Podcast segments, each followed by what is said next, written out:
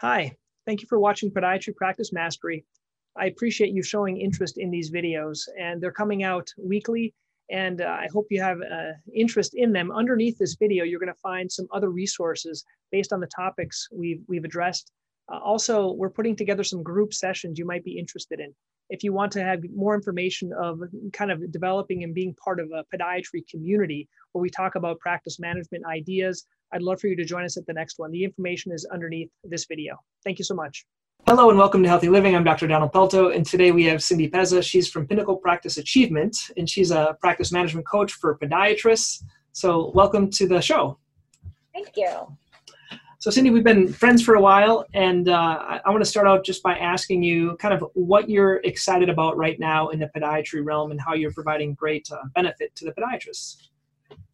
Um, well, I'm super excited that I get to do what I've always done and basically work virtually, which means that I only have to ever get dressed from from the waist up and can wear my yoga pants every day. Um, no, I'm really excited because um, the pandemic, although a pandemic is a pandemic, right, and it was mm-hmm. nothing we were could have ever prepared for. Um, you know, in in March, I was very worried because as as a practice management consultant and coach um, as practices, some were closing their doors, others were seeing very few patients a day. I thought, I'm going to be out of a job, right? Because mm-hmm. if no one's open, no one needs me. So I took it as an opportunity to work with doctors everywhere, no matter what stage of practice they were in, and had them really start digging, really start looking at the aspects of their practice that they never had time to before. Mm-hmm. Because there was always the excuse of, well, yeah, I'd like you to work with me, but I have to clean some things up. And that to me is like cleaning before the cleaning lady gets there. You know, you want to put everything away so she doesn't really see how you live. But they started looking at really what they did not like about their practices, maybe how their practices had shifted over the years and kind of the initial goal or type of practice they were building. It never happened and it kind mm-hmm. of spiraled out of control. So I used, you know, the opportunity between March and, and still now to give content. And a lot of times it was just free content, things that I wrote for PM News or a whole series of articles. Uh, e-blasts I was sending sometimes two and three times a day uh, as, you know, the triple P loans and the EIDL grants and all mm-hmm. of that information was changing so quickly. And I really did, um, you know, it's that whole marketing thing of you have to get in front of someone at least seven times before they yeah. understand yeah. who you are and what you do. It, it was very true.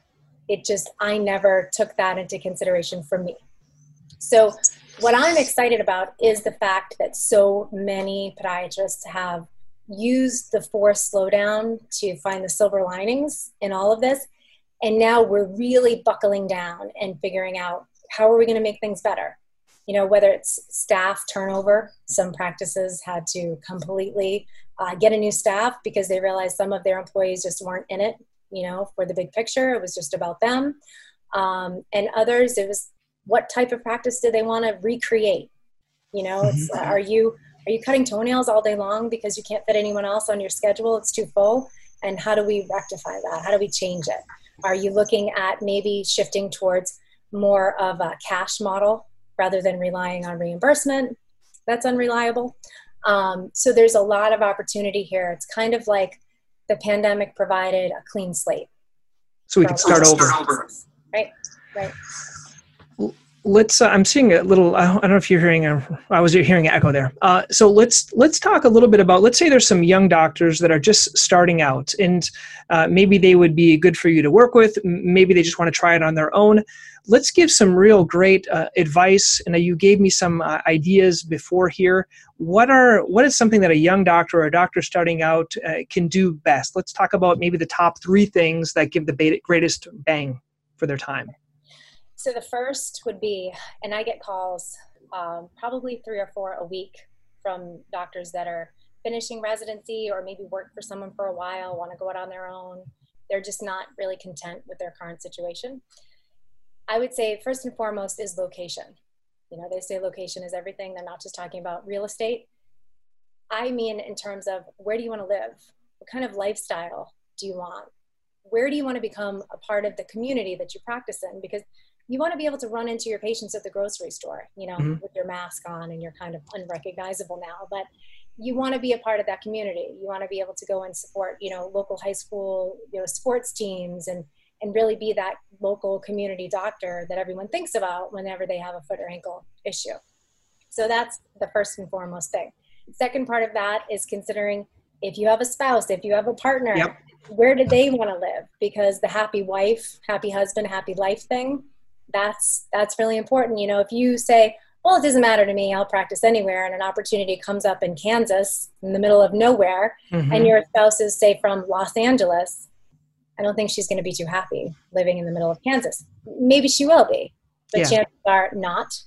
And the third thing is if you're joining a practice or if you're starting your own, figure out what your niche is. What what's your specialty within a specialty that you're super excited about? I mean, I haven't heard too many, you know, younger podiatrists that said, I'm super excited about debriding nails and calluses. I just can't wait to do that every day. Figure out what you want. Do you want to see a lot of kids? Do you want to specialize in rear foot correction? Like what mm-hmm. drives you and, and makes you want to go to work every day? So wow. those, are, those are my three. Good. I like that. Now let's talk about a more a more seasoned uh, professional that's been working in their kind of in a glut one thing you mentioned is, is, see how much time you're spending on nails or routine care or even how, how to incorporate new things what are the what are the real stellar practices and podiatrists doing that just the other ones aren't doing what is the main difference between let's say a really one that's going 10x and the one one that isn't and we could even let's keep it simple just a single doctor or two doctor practice we're not talking about have 10 practices but the ones that are really doing great okay i would say uh, two main things well let's let's stick with threes. Okay. The first thing is um, they are thinking quality over quantity. So whenever I hear doctors, well, I have four locations and there's there's only two of us, but we spread between the four locations and we do half a week here and, and they're an hour apart and none of those locations are managed very well or are maximized. So that's first and foremost. And even in terms of quality over quantity, not cramming in 45 patients a day into your schedule because you think that's what you have to do to make money. It's maximizing each individual encounter and looking at every patient that walks in your door as an opportunity to educate them on what more you can do for them. No one knows what podiatrists do that podiatrist is like the joke in, in, television shows and movies. You know, remember that old Seinfeld episode where Elaine was dating, dating a podiatrist and, you know, he wasn't a real doctor to them until one of them had a foot problem and then he was a real doctor. So it's educating every patient that walks in because it could be just nails, it could be just calluses, whatever it is, but maybe you're sitting and looking at them in the chair and they have bilateral PT tendon dysfunction that no one's ever discussed with them before, that there are things you can do, which moves me to number two, which would be ancillary services, the above and beyond, the providing everything under one roof, the convenience of it, you know, sometimes the cost savings of it. You can't think in terms of, well, my patients can't afford that or my patients wouldn't go for that because that's probably not an ancillary service that you yourself believe in. So, what I mean is, you know, if you have a laser that you bought 10 years ago and it sits in the back of the office, kind of like a used car, it's because you don't believe that it works. Because if I you agree. believe that it works right you you would be offering it more and more patients would be taking you up on it. They would be seeing positive results. And then your staff would see look people actually get better when we use a laser. Shockwave same thing if you have a shockwave and you're waiting until visit three of a heel pain patient that's just not getting better because they're either being non-compliant or they're just not getting better to introduce it the patient's going to think well why didn't you tell me about that on the first visit mm-hmm. because I have a high deductible, high co-pays, co-insurance. It's costing me more out of pocket than it would be to pay for a cash service. So that kind of ties all in together. And three, looking at your schedule and thinking, what is my practice turned into? Because I didn't control the marketing. If mm-hmm. by year 10, you haven't controlled the patients that you market to and who you want to bring in, what types of patients do you want to see, what kind of conditions, even what kind of payers you want to treat, you're going to have a hard time managing that. It's not impossible, but it's very difficult to kind of rework that schedule when it's jam packed with routine foot care and some not some great payers. Yeah, I think those are great. I think we can even delve more in into these. So when we're talking about quality uh, over quantity of patients, mm-hmm are you meaning because all, all patients are we all see the same if you're in massachusetts if you're in florida if you're in california a patient is a patient but what you're talking about in terms of quality is being able to provide more services for them so what are some good tips that work for doctors so that they can provide more more services for the patient? Is it they they have to be creative? Is there other things that what are some things that let's just go through some of these. It's not even creative because then it's like we're, we're creating maybe diagnoses that don't exist or we're we're offering things that eh, it's really not appropriate. I'm talking about looking at every patient and starting from the initial phone call of the reason for visit why they need to be seen triaging them according to medical necessity as well as practice impact what i mean is mm-hmm. a patient that has had heel pain for six months but decided this morning they have the day off of work and it's it's so annoying. They want to be seen right away. Train your staff to get that patient in. Because otherwise, if you don't train the staff on the practice impact of that patient, they're going to push them off in the schedule two weeks, three weeks. And then what's going to happen? They'll call around until they find someone else to treat them. Then go through and train your staff that's evaluating patients. Train them how to watch the patient walk back from the treatment room. See if their, their gait is steady or not. See if they're holding mm-hmm. onto the wall, if they have balance issues. Look at their ankles. See if their feet are rolling in mm-hmm. without diagnosing because they're not doctors. Mm-hmm. So they can tell you when the patient comes in and is positioned comfortably in the chair that this patient is here for routine foot care, but I don't know, you might want to look at her ankles because doctors get in the room, they are just tunnel vision, just only the problem that's right in front of them. I've been in rooms with doctors before where there's been a patient, a diabetic patient, not seen in a while, which is, you know, our fault for not making sure the patient understands how important it is to check your feet every day, stay regular with your podiatrist. For a splinter, the patient comes in, thinks they have a splinter. Well, they also have like some severe ankle deformity and general foot pain every day, something that they could be either put in a custom orthotic or a custom brace, something we could do easily for them, but they don't even think about it. So training your staff to be your eyes and your ears is super important with offering more because when I worked in a practice every day and I evaluated patients every day, I definitely was collecting, you know, the NL-DOCAT, nature mm-hmm. location mm-hmm. of the reason for a visit. But I was also looking at what else can we do for you that you don't even know we can do for you. Even rolling up pant legs up to the knees, look at the whole lower leg, look at the ankle, look at the foot. Don't just look at the ingrown toenail in front of you or, or only the alleged wart or whatever it is. I so think those I think those are great. And and I, so I think uh, maybe a better word would be being more comprehensive. I, I, I think a lot of times we just kind of look at that one thing that we have them there and you don't kind of and I eh, you know I think you were right what you said before. It could it be maybe because they only have 10 minutes or 15 minutes. You you don't have you don't have enough time to breathe right it could be that, but it's something that this patient has lived with for a long time. And we want to follow up about that, maybe not during today's visit. Maybe we talk a little bit about it. But look, if, you, if you're cutting someone's toenails, sorry, debriding, we never say cut or trim, right? If you're debriding someone's toenails, what are you going to talk about? The same thing that you've talked about for the last 10 years, or now you're going to talk about the pandemic, how crazy it is, and how it's terrible to wear a mask everywhere. I mean, take that conversation somewhere else and educate the patient and put the idea in their head because they don't know that you do that. Whatever they're appointed to see you because of, whatever their reason for visit, that's it. To the patient, that's all you treat. So you might just be the fungal nail doctor. You might mm-hmm. be the wart doctor. You might be the ingrown doctor, but that's it. So educating them and letting them know, start talking about, you know, do you ever have ankle pain? Do you notice that your shoes wear out quickly? And then for the follow up reason for visit, okay, we're going to follow up about whatever the patient was there today for, but we're also going to talk about ankle problems. Now, any way to let, us say someone is just kind of really busy and uh, they they could think of that, are there any ways that your doctors that you're helping are able to automate that maybe with a, a newsletter or do you think that works or campaigns or, or things like that? Some more sophisticated technology. Are pay, some people print them some people email them. Mm-hmm. i mean so you know email eblast obviously is the more cost effective way to go and, and you're reaching a, a, you know a wider um, kind of net of mm-hmm. patients. But it is it's how you do it. It's you don't patients don't care about you per se. I mean they like you they think you're a great guy a great doctor but they don't really care about you and all your diplomas on the wall. They care What about people themselves. care about yeah everyone just cares about themselves and what can you do to help me? So you want to present in a way that's purely educational. When i was sending out a- a million e-blasts i felt like i was inundating doctors with information but they needed it during that time to get us through the pandemic and all of the regulation changes.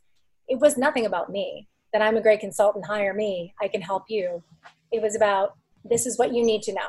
You may not know it. I'm i'm just purely providing information and that's it.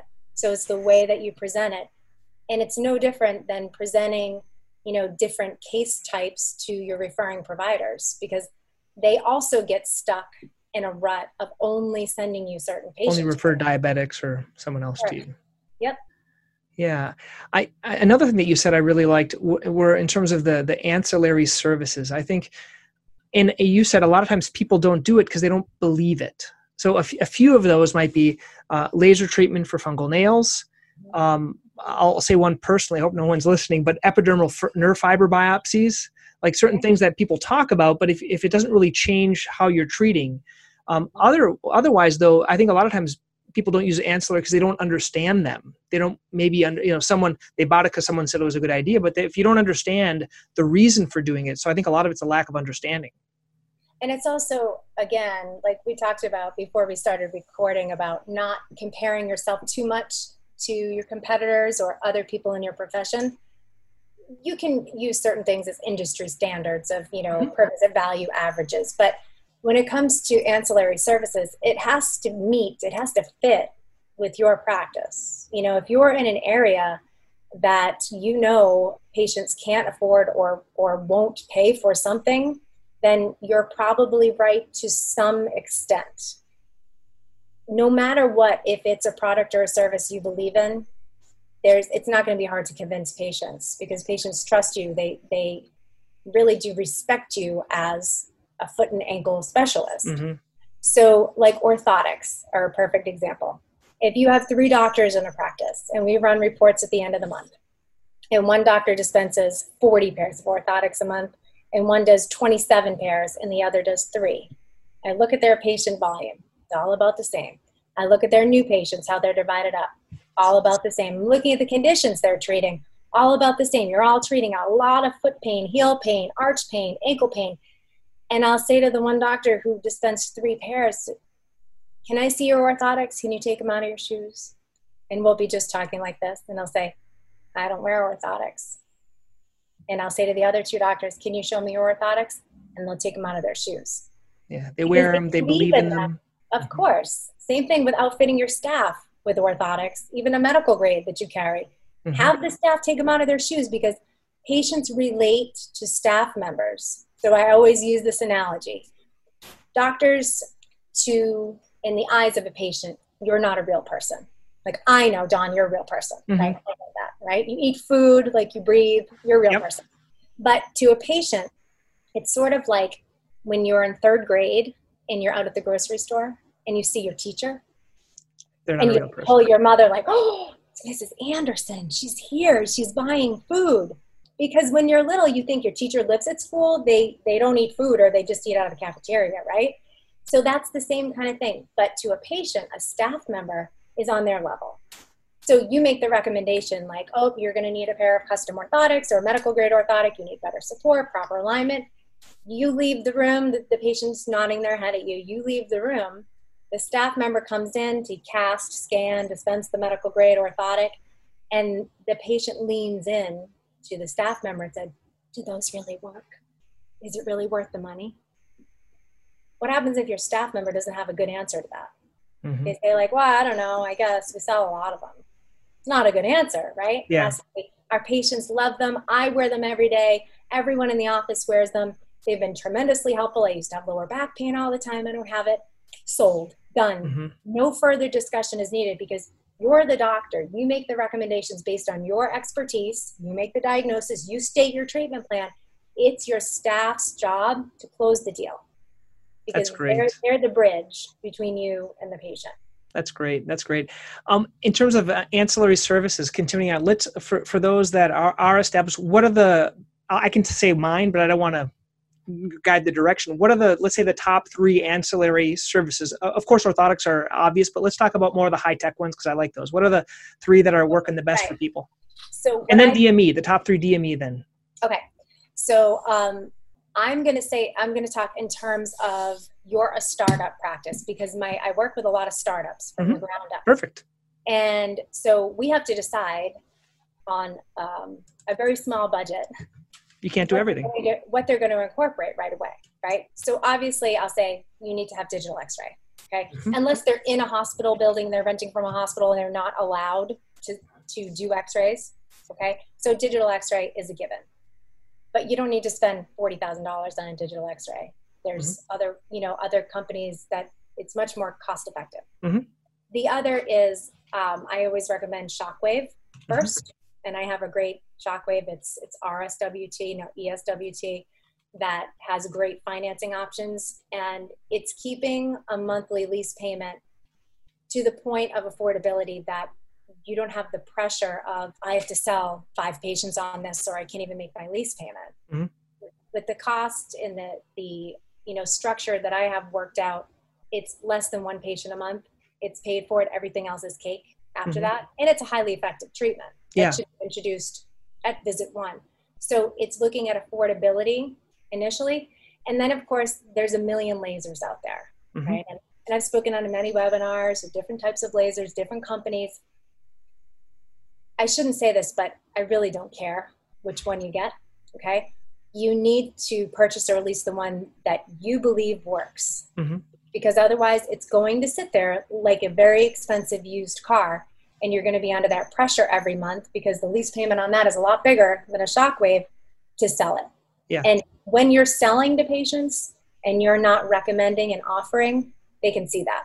Mm-hmm. And, and you don't want to become a used car salesman. So it doesn't matter to me. There's pain lasers, there's fungal nail lasers, there's lasers to treat warts and everything in mm-hmm. between. How what do you know is going to work? What do you believe in?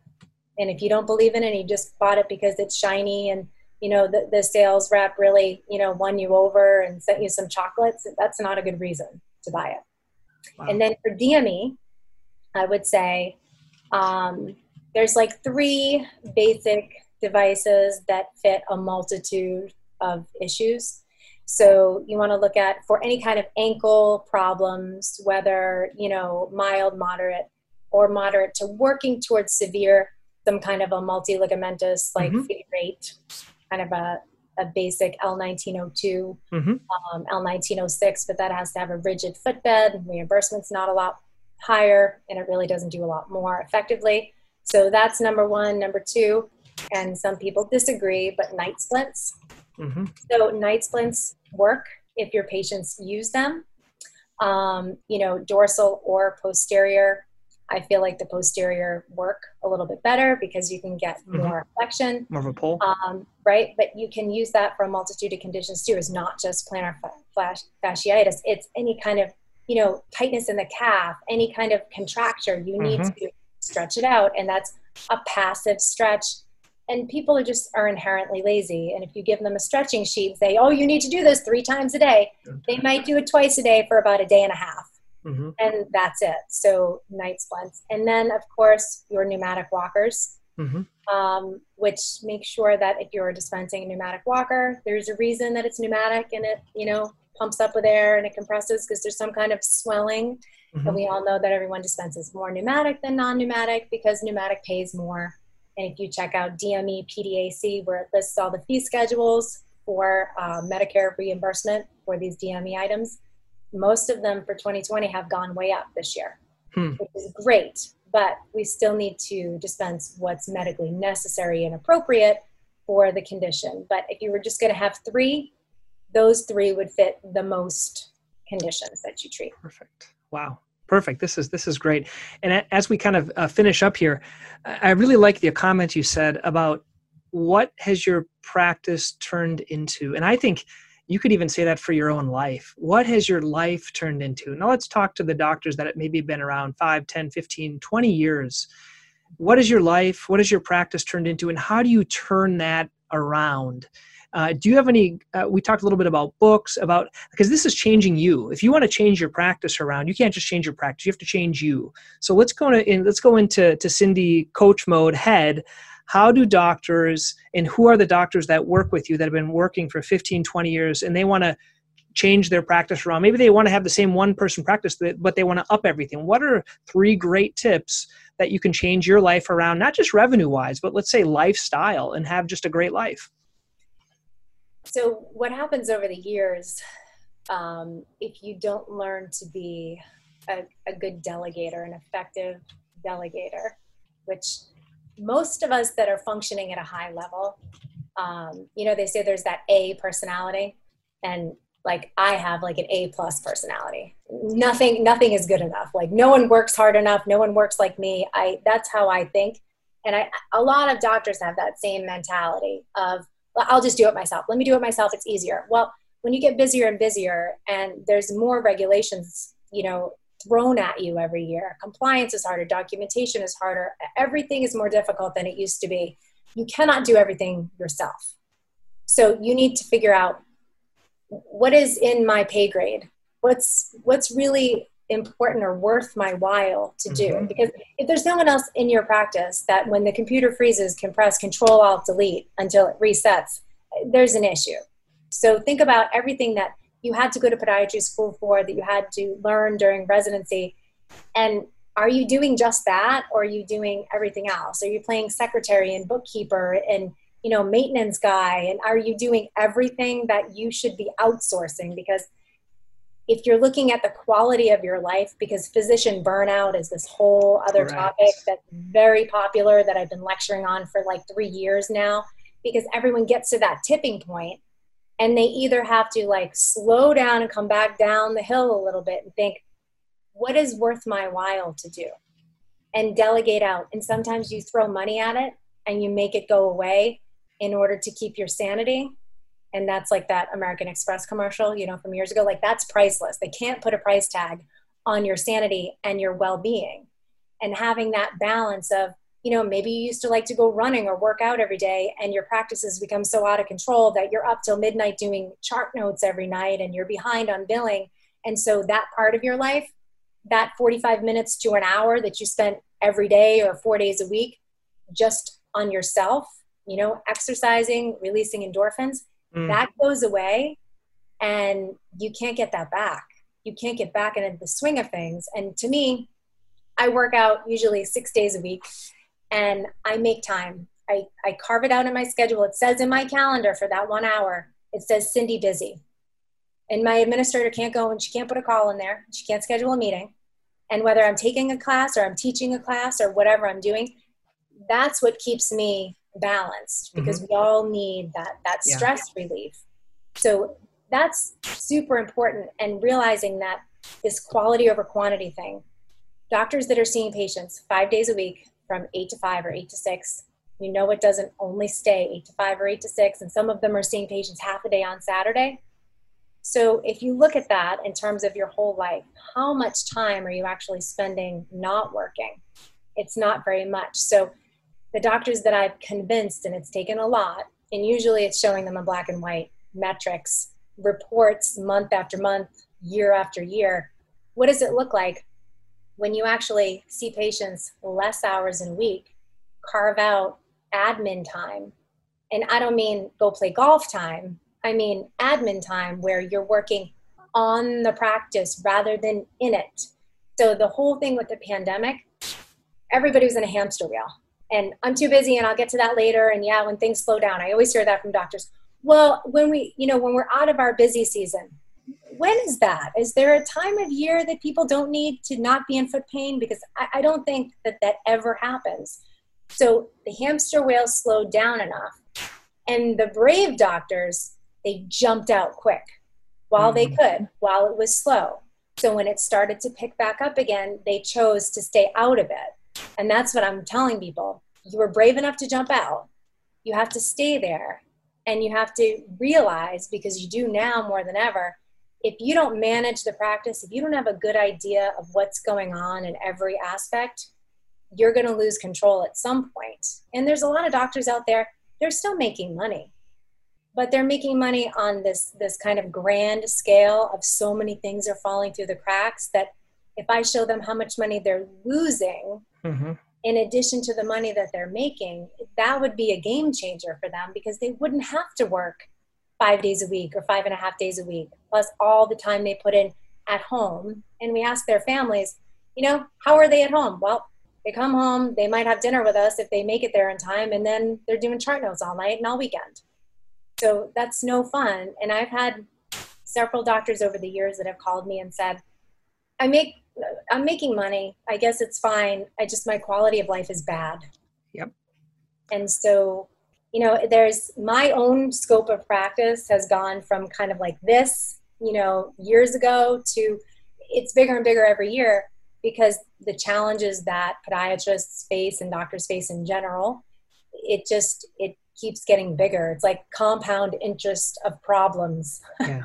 so yeah. I, I, think I think really that's a, a, great conclusion here to to our interview, and this really shows how you can provide value. And I I find you know certain doctors might want to go to a coaching program, a mastermind, but if those if those that are listening kind of would like to learn more about you to see if it would be a good fit, uh, how, how can they learn more about you, Cindy?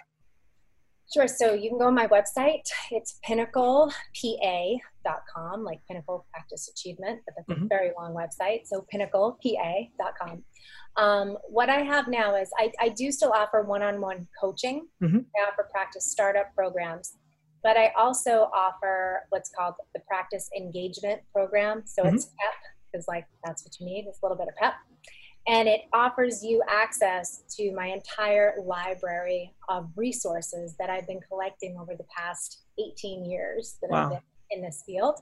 And so it's compliance documentation, it's some human resource stuff, there's treatment protocols.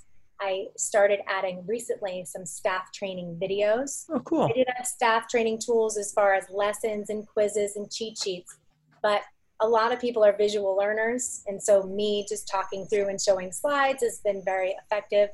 Um, there's some sample chart notes. There's things in there like patient forms that you haven't updated in the last 15 years, updated financial policies, practice handbooks, and employee handbooks, little addendums to your handbooks like cell phone and social media policies. Yeah. Anything that I, I have ever created or helped anyone with over the years is in that library. You also get discounts from all my preferred vendors, which is a lot that you're probably already using but paying too much. And we do frequent webinars that you are also invited to. So it's a really affordable way that you can gain access to my stuff and to me and to my resources um, really affordably. That's great, Cindy. And so I'm going to put on the bottom of the video, I'll put a, a, link to that that that site. And for those that are interested, if you think it'll be a good fit, I, I think everyone you have to be exposed to new information. That's why we're doing this. Uh, the problem isn't what we know. The problem is what we don't know or know that's not right or with things we don't know. So that's why we're putting this out here. So thank you so much for your time, Cindy. I appreciate it. This was a great interview. Thank you for having me. Take care.